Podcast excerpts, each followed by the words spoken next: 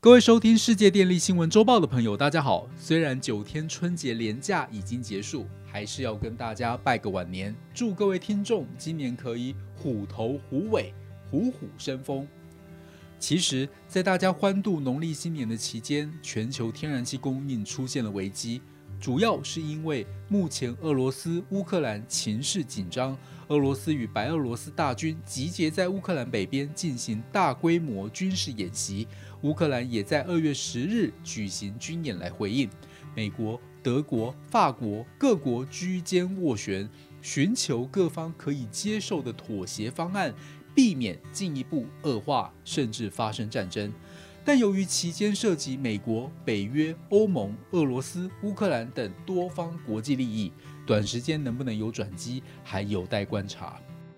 首先，我们先来看一下全球天然气供需的情势。全球天然气市场主要分为管道天然气 （PNG） 与液化天然气 （LNG） 两种。PNG 主要是以陆路管线运输，LNG 则主要是以海运货船来运输。近年来，由于能源转型当道，加上美国的页岩气革命，使得天然气的重要性在国际能源版图中日益提高。目前，全球三大天然气供应国家分别是美国、俄罗斯、伊朗，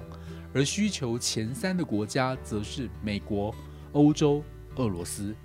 美国二零一六年受到页岩气革命推动，开采技术要进，供给开始大幅增加，由进口国转变为出口国，目前主要销往加拿大及墨西哥。由于页岩气开采大增，美国境内的油气业也不断的向政府施压，希望可以增加 LNG 出口，提供给欧洲、日本，甚至包括台湾。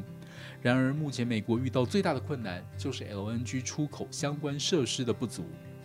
俄罗斯方面，在美国页岩气爆发之前，俄国一直是全球最大的出口国，主要是以 PNG 的方式销往全球最大进口区域欧洲。加上近年来俄罗斯输至中国大陆的天然气供给量不断增加，透过欧亚大陆绵密的管道系统，俄罗斯依旧保有其天然气出口的强势地位。但是，俄国目前遇到最大的困难就是开采能力不足。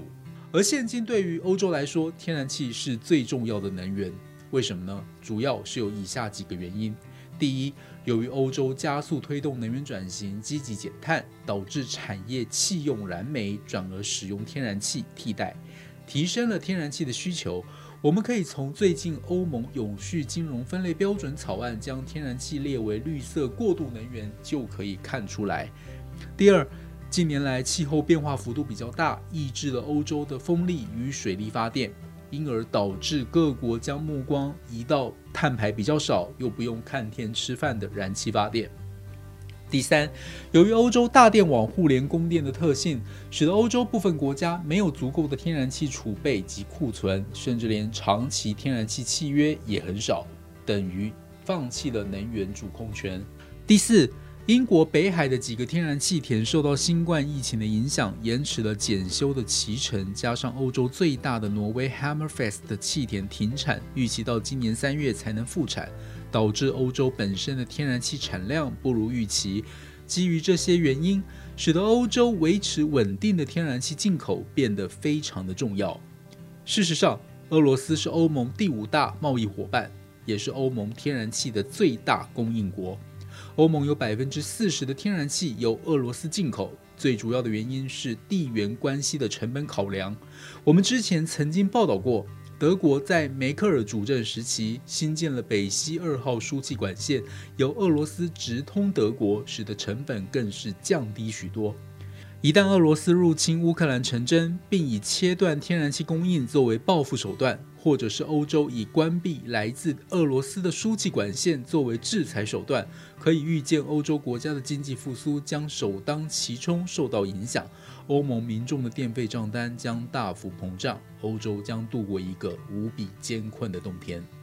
天然气的短缺也可能一并带动其他能源价格齐扬。根据专业机构预估。国际油价未来可能因为俄乌情势站上每桶一百五十美元，并且加剧全球的通膨现象。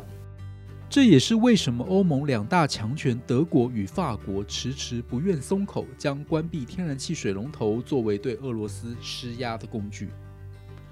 为了舒缓战事发生后可能的能源短缺，欧洲各国其实选择有限，可能必须重新回头使用燃煤发电及供暖。这也跟欧洲目前对抗气候变迁的方向背道而驰。但是，不对欧洲进口天然气，对俄罗斯难道没有伤害吗？事实上，俄罗斯有百分之三十六的国家预算必须仰赖燃料出口收入。如果完全暂停对欧洲的能源供应，甚至取消启用北溪二号，可能会使俄罗斯失去数百亿美元的收入。因此，无论是俄罗斯还是欧洲各国，如果就天然气采取过于激进的做法，将是两败俱伤的局面。为了长远打算，俄罗斯将目光转移到中国。在近日的北京冬奥开幕式上，俄罗斯总统普京与中国领导人习近平达成协议，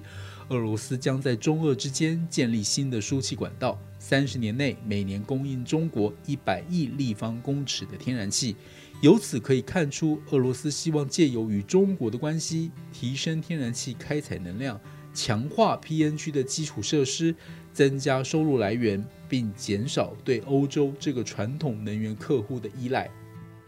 最后，观察美国与欧洲目前对于俄乌战事的应对策略，主要分为三个面向：第一，由美国替代提供天然气给欧洲。虽然美国是目前世界最大的天然气出口国，但是如同前面所说，目前最大的困难是 LNG 出口设施不足。因此，即使美国业者愿意销往欧洲，也可能缓不济急，甚至成本贵上许多，